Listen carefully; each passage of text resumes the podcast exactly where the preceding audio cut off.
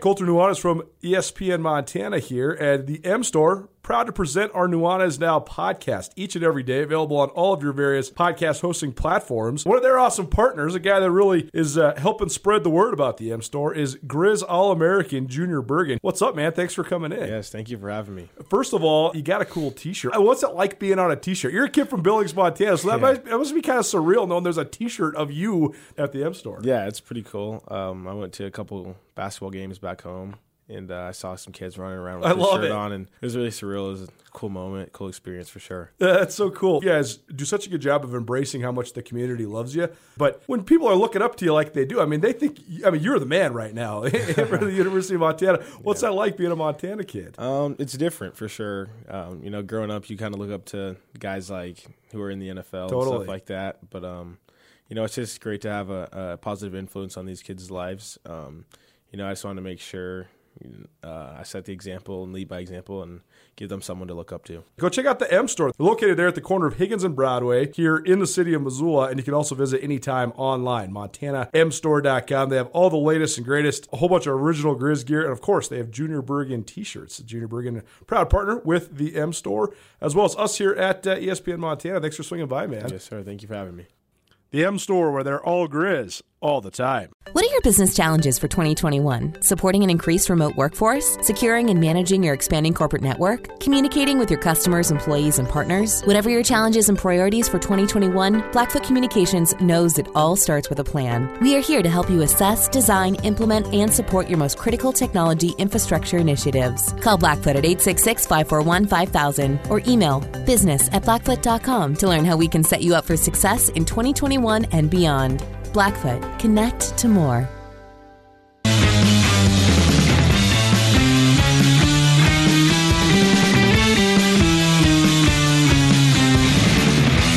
Welcome back to Tell Nuanez 1029 ESPN Radio, the intersection of business and sports. That's what we do around here every other Tuesday. Business Angle with Justin Angle. We'll get to that in just a moment. If you missed anything in hour number one, you can listen on the podcast, the Tootell Nuanez podcast, available wherever you get your podcasts. Rate, review, subscribe, and listen. The uh, Tell Nuanez podcast available thanks to Blackfoot Communications. You want to call? 361 3688 is the phone number. And if you'd like to listen live, you can do so on the website via the stream, 1029ESPN.com. You tap the Listen Live tab and uh, jump in the stream anytime you'd like to, including live on the show from 4 to 6 Mountain each weekday afternoon. The stream available thanks to Opportunity Bank, your local bank, your opportunity. It is time now for the aforementioned business angle segment. Again, every other Tuesday, we're joined by our friend Justin Angle, professor of business and marketing at the University of Montana, to talk about sports, both nationally, globally, and also locally here in Montana, Western Montana, and the impact that business, commerce, and uh, and maybe even marketing as well is having, could have, and uh, and so on. Some interesting conversations. We've been enjoying doing this, and we'll continue this into the new year. We go to the Range Brothers RV phone line. Welcome in, Justin Angle. Justin, thanks so much for being here. Uh, happy post Thanksgiving. Hope all is well with you. Nice to have you again, my man. It's good to be here, fellas. Thanks a lot. Um, just kind of finding our way into December. I would be remiss if I didn't take this opportunity to say happy birthday to my daughter Charlotte. All right. Love it. Birthday. What's the what's the number for Charlotte here today? number nine? All right. Well, congratulations, Charlotte. You've endured your father lo these nine years, and you deserve a great uh, a great big cake. I hope. Indeed. Uh, Justin, uh, I know that we have a number of things to get to, uh, but I wanted to start here uh, with yesterday and the Denver Broncos. Two days and, ago. uh, two, oh yeah, two days. Ryan ago. was on vacation Don't, last week. don't He worry still got about his me. days what, all do- what do I care? Whatever the day was, and Kendall Hinton playing quarterback for the Broncos, uh, who is not a quarterback, very clearly, and was thrust into this position because the league refused to move the game back. Every quarterback on the roster is well documented out because of COVID, either a positive test or because of contact tracing. And also, I think, I take it to be somewhat uh, uh, of a sort of a disciplinary measure by the league to not move the game because they found, you know, the team or the quarterbacks to be culpable in their own, you know, lack of decision making as it pertained to staying safe or whatever the case might be. But you, from a business standpoint, also look at this and go, and also they're playing the game because they're they're bringing in money for playing this game, despite the fact that there's, first of all, no competitive real value to that game, as Colter can attest, and also perhaps even, uh, you know, risk involved in this thing. Yeah, there's so many dimensions to it. Um, you know, it's kind. Of, I mean, this is a hard problem to solve that the NFL's trying to solve, and we're sort of seeing uh, from week to week, like it's it, their plans are getting stress tested and they're responding. It seems like you know in this particular instance they're on their heels in many aspects. And when that happens, I mean, not only are we talking about you know the the COVID risks and exposing these these these mostly young men to to risk, but also you know you take this kid, you know he gets thrust into the posi- into this position. These are highly specialized athletes playing at the highest level, and to just ask somebody, yeah, of course the kid is going to say, "Hell yeah, I'll play," and go in and pour his heart into it, and and that's just that's a that seems like an unfair ask of an employer, right? yes, it does. Say, hey, buddy, we're going to put you we're going to put you behind. I mean, think of it in terms of NASCAR right? Like the driver gets COVID. What are we going to do? We're going to grab Ryan off the bench and say, you're going to drive this Ferrari for 500 miles at 200 miles an hour. Like that seems like a risky play. I think it's a great um, idea, but I give myself one lap, not to wreck, just to go, nope, nope, not for me. And into pit road I go. You find somebody else to do this job. Totally. I mean, you put these football is a super risky game to begin with. We've talked about that, um, you know, on the podcast and in our conversations here. And then you're just taking on undue risk. And I think it's sort of like this just sort of laid bare to me that, uh, you know, the NFL is, is one, they don't have a lot of wiggle room within their existing plans. And at some point, it's like these games just don't make sense. You know, that the, the product is not high enough quality and we're putting the underlying talent at, at great risk, undue risk. I'm to play devil's advocate here for a moment. Uh, on on one hand, I do believe that the NFL was trying to make an example of the Denver Broncos. Uh, what we're seeing what, was, what is currently happening with the Baltimore Ravens, and the biggest difference between what's happening with the Ravens and what's happening with the Broncos, aside from the fact that Lamar Jackson, the Baltimore Ravens quarterback, is the reigning NFL MVP, put that to the side for a moment. What's happening right now, though, is the the city of Baltimore is ravaged by COVID on a higher level than almost right. anywhere in the United States of America. The health department has come in and said, Here, "Here's what's going on," and then the Ravens have 19 tests, and the health department has checked to see if the Ravens are following protocol. They have been, yet they still have this massive infection. Therefore, the league is not punishing the Ravens for having more COVID positive tests than anybody else in the league because they've said, you guys did everything you can do. You just live in a community where this is going crazy. Whereas the Broncos, on the other hand, these guys were in a meeting. They were all were not wearing masks, and I believe that the NFL is making an example of the Broncos. That's one thing. But on the other hand, though, we have seen the NFL delay, postpone, reschedule many games so far this season. To me, the common thread in those games is the marketability and prevalence and prominence of those teams. And I get that I'm kind of contrasting myself in the fact that if you don't have any violations here uh, in terms of county health regulations, that the NFL is not going to make an example of you per se. But the person that was uh, that, that basically told on the Broncos was an anonymous source and there was no actual visual evidence of it. So, therefore, I believe that if the Denver Broncos had a quarterback that wasn't Drew Lock, that wasn't Jeff Driskel, that wasn't Brett Rypien, but instead was Cam Newton or Lamar Jackson or some Ben Roethlisberger or Tom Brady, that the NFL would have made different standards out of it.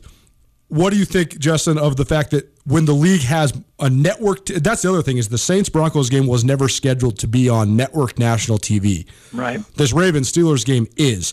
The NFL is bending over backwards, regardless of the the the fault per se of the coronavirus infections. What do you think of the fact that the league is basically catering to its national TV audience as well as its uh, national level stars?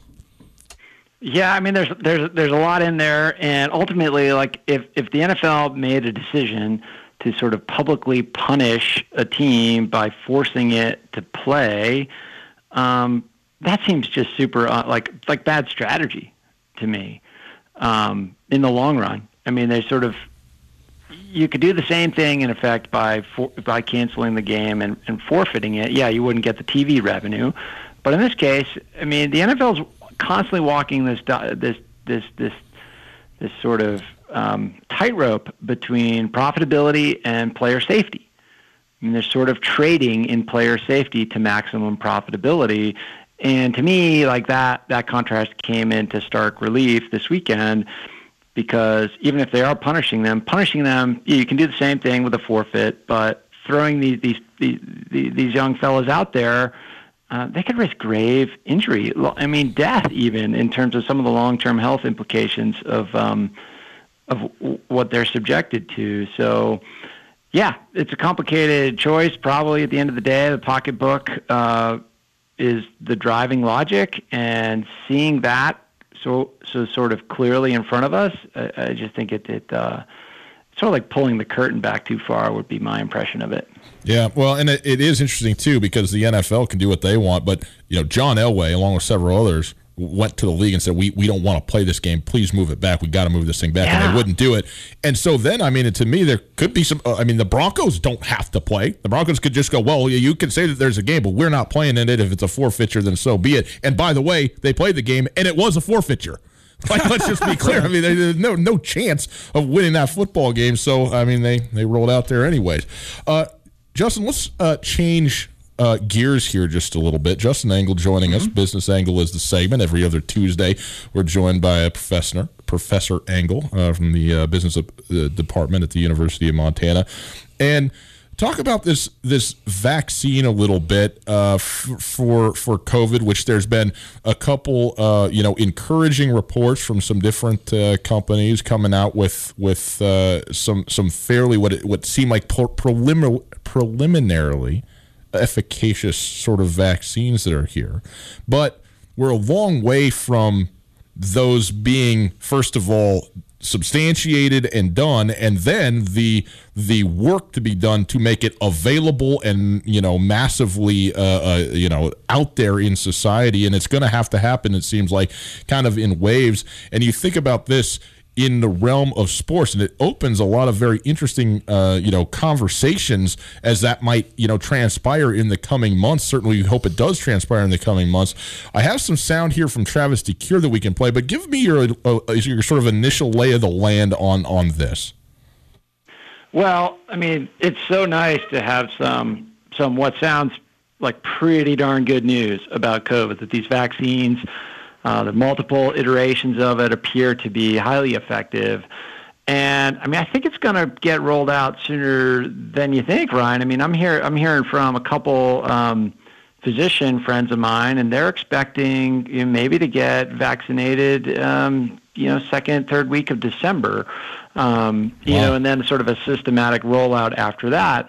The thing that's interesting, I mean, there's so many interesting things about it, but one thing I think about um, you know, it, how to roll out a vaccine like this is a super interesting challenge.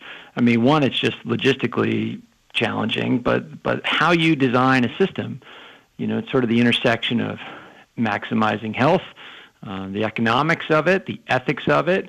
Um, you think about how you layer on a sports franchise on top of that. Like most of these franchises are really profitable, and they have the sort of financial wherewithal to buy vaccine. Okay, and you know, and, and, and if they can, they should, and they should vaccinate all of their players and staff and, and all these people that are sort of being forced to create the product. They're taking on an exposure in order to do that. That seems reasonable, but at the same time, if you're sort of scaling up the supply of vaccine, just because you can buy it for all your employees doesn't mean you should necessarily be allowed to. It, it, you know, if athletes are sort of allowed to get this thing before um, other people that are maybe at higher risk or um, play different roles in our economy or, or provide care for others or however you want to measure it. There's so many dimensions to this. Um, and that's not to say sports are are unimportant. They they they are in terms of the goodwill they bring to communities, uh, and it's particularly at a time where we need good stuff in our communities. So if we can rally behind sports teams, if we can continue to sort of get excited about these events, and they can sort of happen uh, more safely, then that should come into consideration too. So I, I don't have the right answers here, other than just to just to sort of throw out there that this is a really complicated problem. It's hard to solve under the best of conditions, and it'll be really interesting to see how it plays out. I got just two minutes of sound here that I want to play from Travis DeCuire, the head coach of the University of Montana men's basketball team, and he's speaking to exactly this question that we're talking about. This is from last week, uh, and he was on a Zoom call, and I thought what he had to say was really insightful, especially from a guy in his position. So here you go, Travis DeCuire, mm-hmm. head men's basketball coach. Coach, uh, there's been a lot of talk recently of a couple of vaccines in the work, um, and I was wondering if there'd been any talk about how, if one of those kind of starts ramping up, beginning of the year, January, February, whenever, how that would affect the season, how that would affect teams' ability to travel and such. No, um, and I haven't asked a lot of questions about that. I, I I'm one to believe there's a lot of people out there that need that vaccine before us. And I, I think that we're sending a bad message as a country um, if athletes get that vaccine before people that are saving lives and people that are being asked to educate young kids in rooms they don't want to be in. And, and so, you know, if, if frontline workers, teachers, you know, if they don't get it first, then I think that there's there's a major issue with what, what's going on out there. So I, because of that, I haven't asked the question. Um, I'd, I'd, like to see us get to a point where, you know, all, all, these it's available to all the athletes and we can move forward. But I, I just I, I, I wouldn't be comfortable to hear that my guys got it before some of these professors on campus that have in in person classes because they're teaching grad school classes that can't necessarily be handled online or they're teaching in labs. You know, we, we've got, you know, my daughter's at Rattlesnake Elementary and she's in remote learning right now, but there's some instructors that are, they've got, they've got kids in there a couple times a week, right? Sentinel and, and I think there's an elementary school that had some positive cases today. If those instructors don't have it before us, there's a problem in the United States. So there you go. I mean, the, the, head coach of the team saying, "Look, we should be well down the list of of groups that should be getting this thing, you know, when it comes out." And again, we don't really know. One of the things about this, you mentioned the word scalability, right, Justin? Is we don't know, you know, first of all, when it might be available, and then what the process might be for its availability to people. But there is a certain ethic in the way it would be dispersed, right? And and you got to think that there's you know the folks that are the high risk folks and the and the folks on the front line should be at the front of the vaccine line, not anywhere else. Yeah, I agree, Ryan, and you know just struck by Coach Travis just continuing to be such a sort of beacon of clarity and ethics in our community. I mean, I'm proud to call him a colleague and I've been proud to sort of teach to the extent I can the the, the, the members of his team that are that are in my classes. I mean that kind of leadership and clarity is, is really important right now. Um, I think it's particularly important at the college level, right? Like we're, we're asking folks to go into harm's way in many ways, and this has sort of become clear earlier on with, with testing and sort of what how how universities would allocate testing resources, particularly when those resources um, and you know, I agree. I think that at the professional level, it's a little bit different because the the dollar drives it a little bit more explicitly. Um, but in this instance, at the college level, you know, I agree with Coach Travis. We got to be getting it out to kind of the the the, the the people that are providing the core mission of the university first. One of the most essential parts of the business angle of this, and this is the business angle with Justin Angle, University of Montana business professor. It certainly is. But to me, when you look at, I was, I was talking to Montana State head, head coach, head football coach Jeff Choate the other day, and he was saying, you know, we are in a distinctly unique position in college football as the Bobcats and the Grizzlies, where we make a substantial amount of money, millions of dollars, for a draw, for the gate, who is coming to our games. And we make almost no money in any other way other than for other than uh, private donations. Right.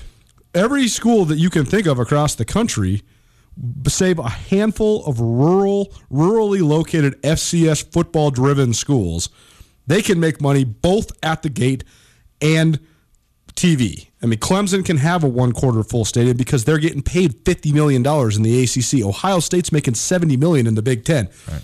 University of Montana's not making any money on television, so they have to have big crowds. But then where do we get to the point where that's safe? And then this gets us into incredibly murky waters. Are you going to demand if your staff and team and coaches are all vaccinated, then are you going to demand vaccines from the public? I think that gets into incredibly murky waters, and I don't really know how you go about navigating the logistics of that. Well, it's coming, Colter. It's coming like a freight train right at us. I mean, institutions, companies, um, schools, whatever, they're going to have to make decisions about, you know, to make policy. Are people going to be required to have to have vaccines or evidence of vaccination? I mean, we do it at the University of Montana with, with measles. Like, in order to register for classes, sure. you have to provide documentation that you've been vaccinated for measles. Um, are we going to need that to gain entry into a sporting arena? Are we going to need that to gain, you know, to be able to buy a plane ticket?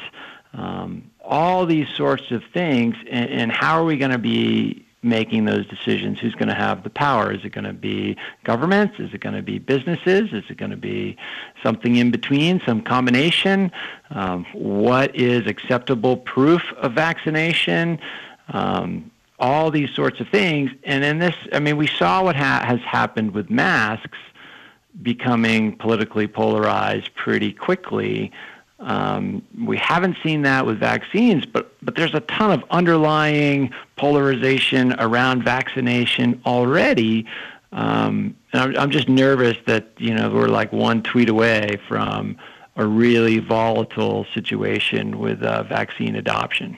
Yeah, well, we'll see kind of how this thing goes. But like you said, I mean, let's uh, let's hope for the best. That maybe there's something good coming, yeah. and that it's coming quickly, and and uh, and that uh, you know we're on the other side of this uh, sooner rather than later. That would be uh, obviously the best case for everybody. Certainly, uh, Justin Angle joining us.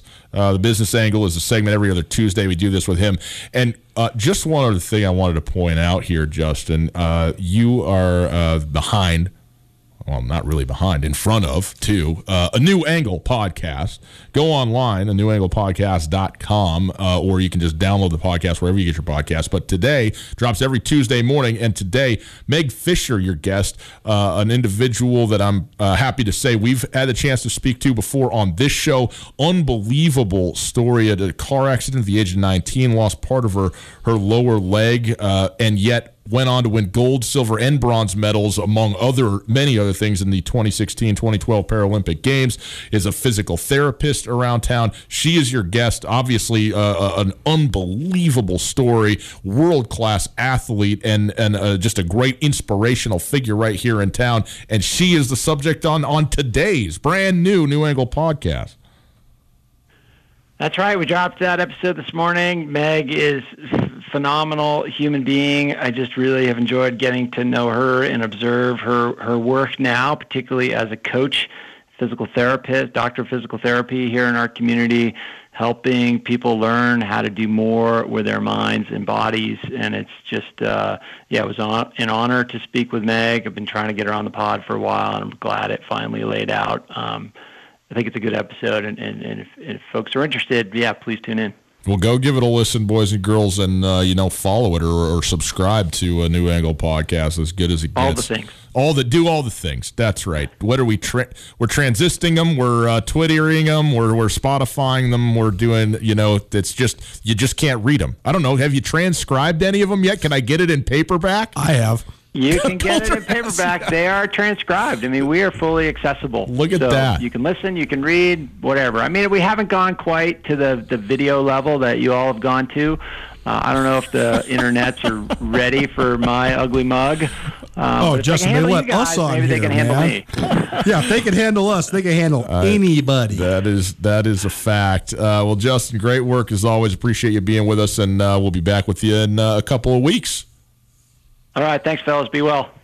Justin Angle, professor of business marketing at the University of Montana, uh, joining us every other Tuesday for the business angle here on Tootell Nuanez. As the COVID 19 and college sports worlds turn, Yes. the CDC officially just shortened guidelines for quarantining after COVID 19 close contact or exposure from 14 days to 10 days and from 10 days with a negative test to 7 days with a negative test. Okay. The reason this is impactful is those rules are now directly applicable to college basketball. Mm. The number one thing that was going to incur and, and hinder college basketball was you're going to have close contacts throughout your entire roster if you have a positive test.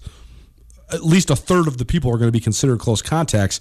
Well, even just having to quarantine for four less, or in a case of a negative test, half of the amount of time, mm-hmm. that significantly Uh, impacts in a positive fashion the scheduling element of this. Yeah. So it might cause for a lot less reschedulings. I mean, for example, on the Big Sky Conference note, Portland State had a positive test today because of the state that they're in, combined with the regulations that exist in Oregon and then nationwide. Portland State had to cancel its entire non-conference women's basketball schedule. Four games off the slate. Another example, Utah Valley, which is a school that's supposed to play both Montana and Montana State in the non-conference, they also had a positive test. Those games, which are uh, weeks away off the schedule, I'm not saying you ever want to play games when you have positive tests within your program, but all I'm saying is that you know, the Utah Valley game, which is December 12th, that game in Mon- at Montana State, that game could occur under the new regulations if it hadn't been canceled. Very good. Thanks for the update. If you want to watch sports, it's a great place to go watch them. The Silver Slipper, 55 televisions. You can get in there, get your own area, watch whatever you want, have them put on whatever you want. Get yourself a drink, get yourself some food. They have drink specials every day. 20 Keno machines if you're into that, a liquor store, and pizza. That's right, Tarantino's Pizzeria. Nowhere else. You should be watching your favorite team. At the Slipper, it's all about great food, tasty drinks, and the urge to have a good time. The card room, open. Call or text 333-1500 or visit MissoulaPoker.com for more info. Also, stop by today to see why the Silver Slipper is one of Montana's best kept secrets. They're right there next to the Country Club uh, on uh, on Brooks. You're headed south out of Missoula, or as it were, north into Missoula, coming from the Bitterroot. Check them out on Facebook as well for up to the minute info and daily drink specials. The Silver Slipper. What are your business challenges for 2021? Supporting an increased remote workforce? Securing and managing your expanding corporate network? Communicating with your customers, employees, and partners? Whatever your challenges and priorities for 2021, Blackfoot Communications knows it all starts with a plan. We are here to help you assess, design, implement, and support your most critical technology infrastructure initiatives. Call Blackfoot at 866 541 5000 or email business at blackfoot.com to learn how we can set you up for success in 2021 and beyond. Blackfoot, connect to more.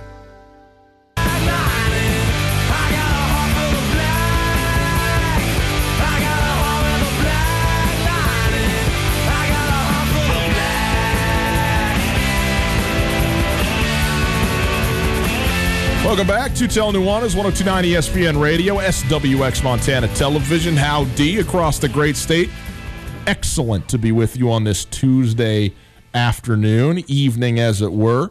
Remind you to go to the website, 1029ESPN.com, and uh, participate. You win yourself a William Henry pocket knife right now. Just tell us who you think is going to win the Super Bowl and one word one single word as to why they're going to win. Again, if you don't know, if you haven't been following around what a William Henry pocket knife is, well, it's probably going to be the second or third most valuable thing that you own if you end up winning this. Or if it's you, the most valuable thing. Without doubt. Without doubt. Well, what's great is it will probably be the most expensive thing you own because you'll, in fact, own it. Right. You know? Outright. Outright. This is the type of thing people don't get outright very often. Uh, you get it from RP Ellis, the jewelry store. Anyway, go onto the website, 1029ESPN. Uh, dot com and check it out. Uh, we're really excited to give it away. We're giving it away Friday, so time is starting to dwindle a little bit in terms of the uh, window to go ahead and participate in this. But we've made it simple for you. So 1029ESPN.com uh, to uh, hang out with us there.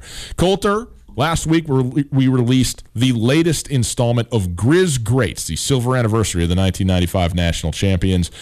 Joe Douglas, University of Montana Hall of Fame wide receiver. Uh, and uh, we're going to play an excerpt of that for the people right now. But Griz Greats brought to us by First Security Bank and by Blackfoot Communications. In 1995, 25 years ago, there's a good chance when you called your friends, family, and colleagues on the other side of town, you called using services on your phone from Blackfoot Communications. And 25 years later, Blackfoot continues to keep our homes and businesses connected with state of the art voice and internet services. Blackfoot takes great pride in celebrating the indelible mark left by Montana's run to its first football national championship in 1995. Blackfoot is excited to sponsor Grizz Greats, the silver anniversary of the 1995 national champions, a 25 part podcast series reliving that epic campaign. Blackfoot a proud supporter of Grizzly athletics. And Colter Joe Douglas, excellent to talk to him, uh, and uh, and anybody who uh, was around knows how great a player he was in yet such a diminutive, diminutive package. I mean, if you look at the history of the University of Montana football team in terms of the pass catchers, yeah, the Big Sky Conference era, 60s and 70s, the Grizz were running the ball a ton. They had some of the great backs in the league, including Terry Dillon, who is one of the only two Grizzlies to have his number retired. Yeah. Then in 1982, when they had Marty Mornhinweg, Brian Salonen became one of the most preeminent tight ends. Yeah. But then when you look at the Don Reed era, there was a lot of really prolific receivers in terms of pass, pass catch numbers but not in terms of yardage because they were spreading it around. Matt yeah. Wells always had Scott Guernsey and Shalon Baker, and on down the line. Well, Joe Douglas was a breakout guy in 1995 while still sharing time with guys like Matt Wells. In 1996, though, he probably was the first truly transcendent go-to receiver at Montana. Right. And he ripped the league apart. I mean, he still holds the record for the most catches and yards in a total playoff run. He still holds the uh, number of catches in a single game, number of touchdowns in a single game, and only last year did his single game yardage total get broken by Samori Toure. Right. That 96 season, one of the great seasons, not only in Grizz history, but in Big Sky Conference history. But Joe Douglas, he had perhaps the greatest run in terms of success of any Grizz ever because he was only here for two years 1995, 1996. Joe Douglas didn't know what it was like to lose. He no, only had a couple no. losses in his whole Grizz career. Well, he had about as good as it gets. And in two years, did enough to become a member of the Montana Athletics Hall of Fame. An incredible uh, accomplishment for him. Here is an excerpt from his podcast, which is up now everywhere you get your podcast. Enjoy this from Joe Douglas.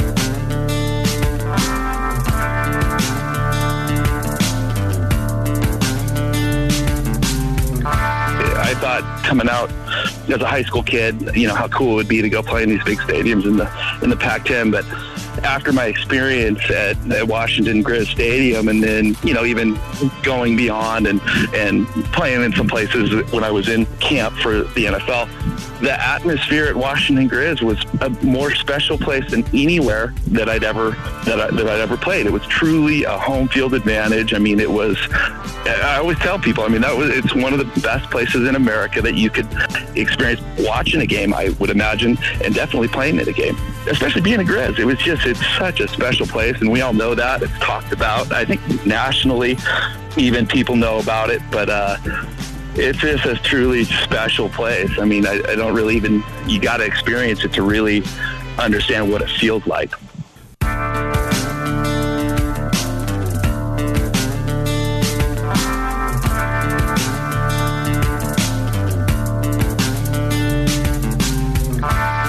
Hello and welcome to Grizz Greats, the silver anniversary of the 1995 national champions.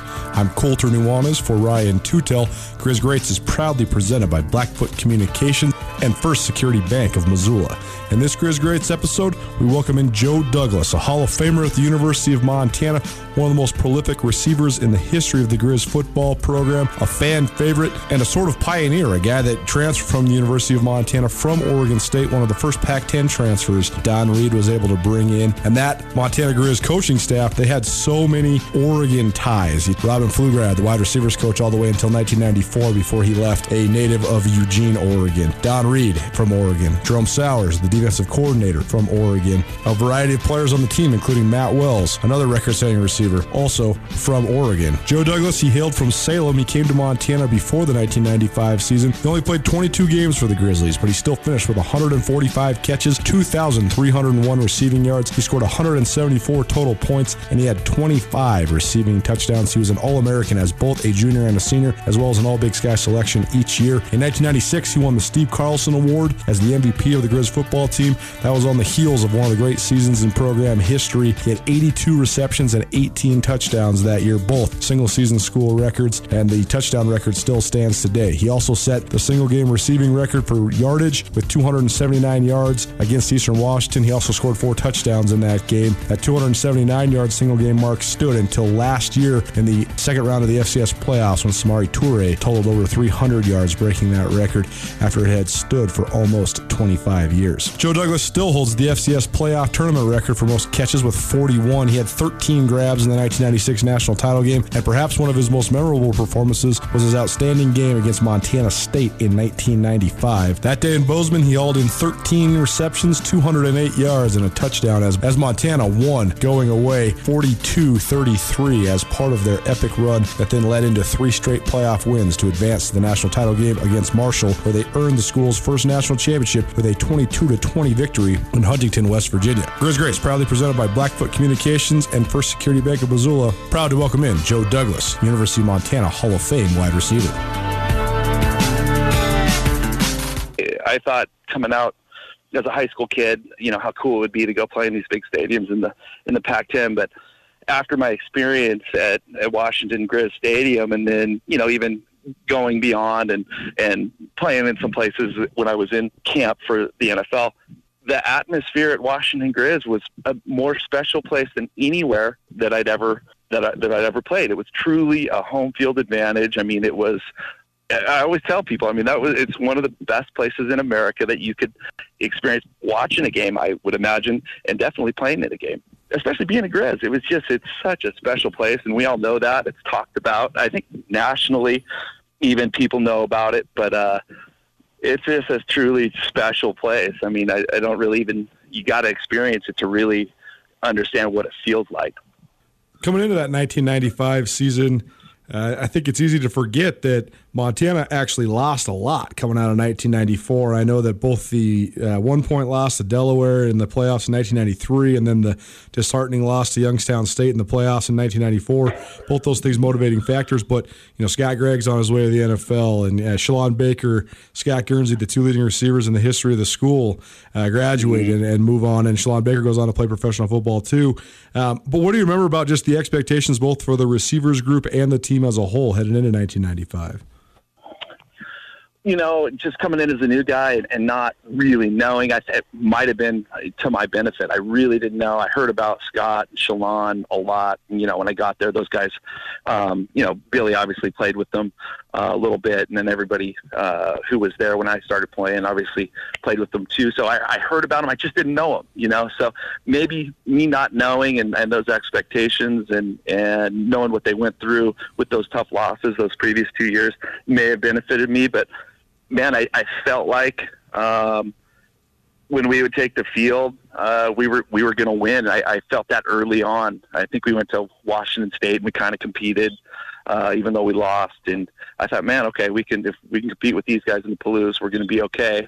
And then, sure enough, I think it was Boise State, and I think Tony Hilde and those guys were supposed to be really good. And we just throttled those guys. So I think we just we figured out pretty quickly we were going to be pretty good, and then obviously with Dave, it was just again, you know, Dave was just amazing, and it was we always felt like we are going to win with that guy going, and then we had a super good defense on top of all that.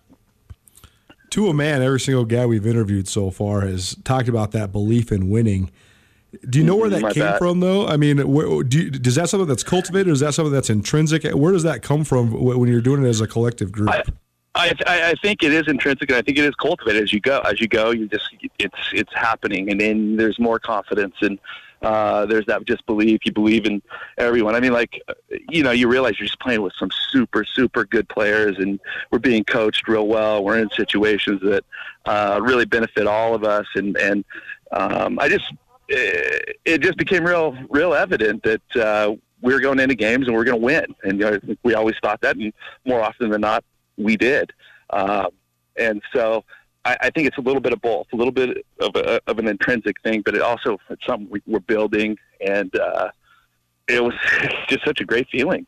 I, I, want to ask you about one one game specifically in that '95 season. That's the Cat Grizz game, because a, a lot of guys that we've talked to from this '95 team, they'll talk about that Boise game, the Washington State game, the Idaho game as well, but not as many about Montana Montana versus Montana State. Even though anymore. That is the game. It's the only game, right? In a lot of ways, at a lot of levels. But there was just such a, an expectation, and if I may say, a certainty that Montana is going to win this football game that it kind of didn't register.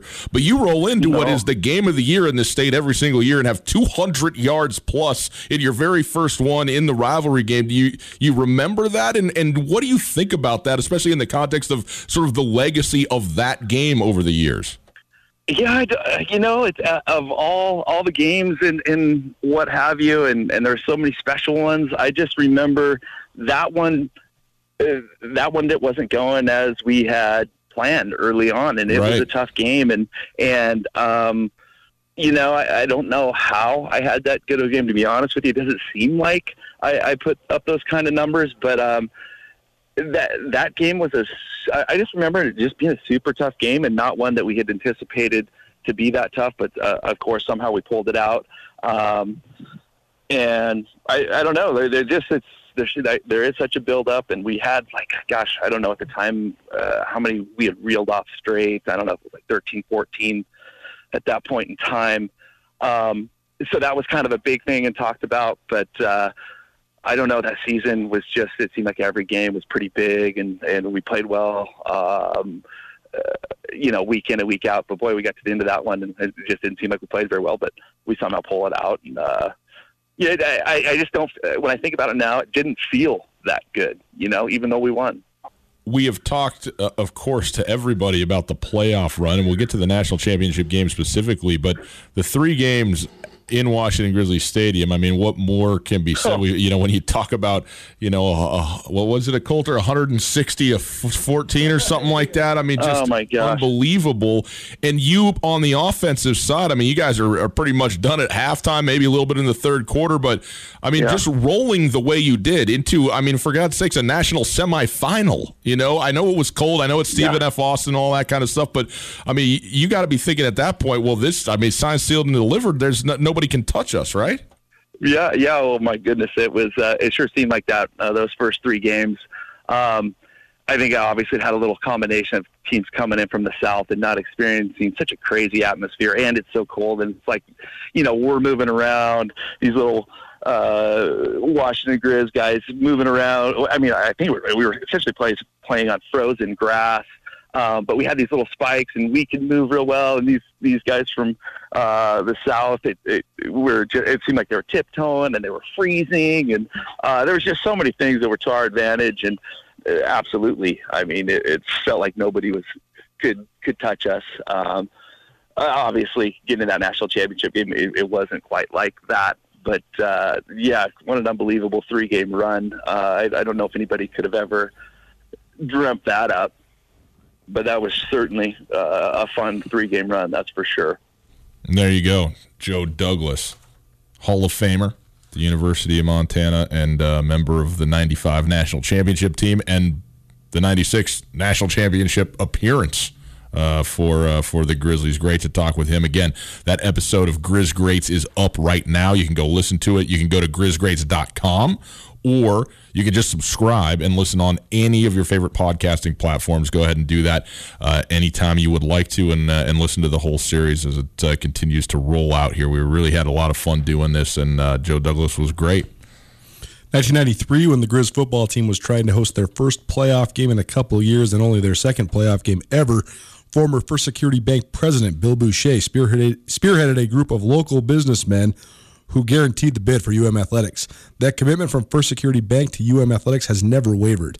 Two years later, in 1995, University of Montana football team turned that local optimism into national prominence when the Grizz won the Division One AA National Championship. And 25 years later, First Security Bank remains a proud sponsor of Grizz Athletics and continues to be a proud sponsor of Grizz Greats, the silver anniversary of the 1995 National Champions 25 part podcast series remembering that epic season. First Security Bank encourages you to go to grizzgreats.com and check out all the great episodes for Security Bank of Missoula. Wrap it up next. Colter, obviously, if people are traveling, you got to have them stay somewhere else, not with you. That's true even when COVID isn't going on, and especially now. So you send them out to the Wingate. We know that. That's obvious. What you might not know is about all the meeting space they have out there, convention space, and even personal office space, because God knows I can't stand being with you any much longer. I'm going out there. I'm going to lock up my own personal office at the Wingate. You can do the same thing. If you need a business space, whether it's for yourself personally or or you're just tired of doing Zoom meetings, you just want to see other humans, but you want to be socially distanced, the Wingate has great business meeting rooms. You can space out. They have all the hookups and technology you're going to need for any sort of meeting or presentation. Or if you're like Ryan, you just want to have a place where you can work in peace and quiet. The Wingate Inn also a great option for those that live and work around Western Montana and the city of Missoula. If you have anybody coming through town or you want to get your kids out of the house, Wingate also has awesome rooms, great business rates. The pool is back open. They've done a great job of making sure that's going to be safe for you and your family. The Wingate Inn, located in Missoula, it's an excellent option for business travelers, local business people, or anybody coming through the city of Missoula. Let the Wingate Inn make you feel at home even when you're not. As usual, we've left ourselves a ton of time here at the end. It is Tootell Nuanez, 1029 ESPN Radio. If you missed anything of the show, listen on the podcast. The Tootell Nuanez podcast available wherever you get your podcast. Rate, review, subscribe, and listen at your leisure on your time. Podcast brought to us by Blackfoot Communications. Hey, what if there was a place where you could walk in and get better, feel better, get physical therapy, pay a flat fee, and be on your way? Well, there is. PhysioTrek. That's right. Missoula's only walk in physical therapy office. PhysioTrek offers physical therapy on your time with a flat fee so you can feel better faster. No need for referrals for insurance. Just go to physiotrek.com, book your appointment, and feel better. You know, you've been wanting to try dry needling or see if more specific stretches would help. You can do that now at PhysioTrek online, physio, physiotrek.com. That's P H Y S I O T R E K K, physiotrek.com. Book an in clinic or telehealth appointment today. That's physiotrek.com. Colter, it's been lovely to be with you. What do you want to know that North Carolina beat Stanford in the Camping World Invitational After their- Championship they- game? They came back and trounced UNLV. Yes, they did. UNLV was up like 13 nothing, lost by like 20. Yeah. Uh, that's the way it goes. Well, I mean, North Carolina's like number 13 in the country, so. Duke, Michigan State playing right now, number six versus number eight. Who's the number one team in the nation? Gonzaga. The Gonzaga Bulldogs. We got to get ourselves a tournament this year. Go Zags. We'll see you tomorrow, ESPN Radio. It's finally starting to feel like winter around here, and if you need some nice winter gear, how about the fine folks at Sitka? They make awesome winter clothes, and they sell custom Bobcat Sitka gear at the MSU bookstore. You can shop online anytime at msubookstore.org, or of course, you can check out the MSU bookstore live and in person there on the Montana State campus. They also have some graduation regalia back in order there at the MSU bookstore. They have an awesome American Indian Council selection as well. Visit on campus anytime you need blue and gold, or visit online anytime, anywhere. MSUbookstore.org. MSU Bookstore, your best place for blue and gold on game day or any other day, located there on the Montana State campus.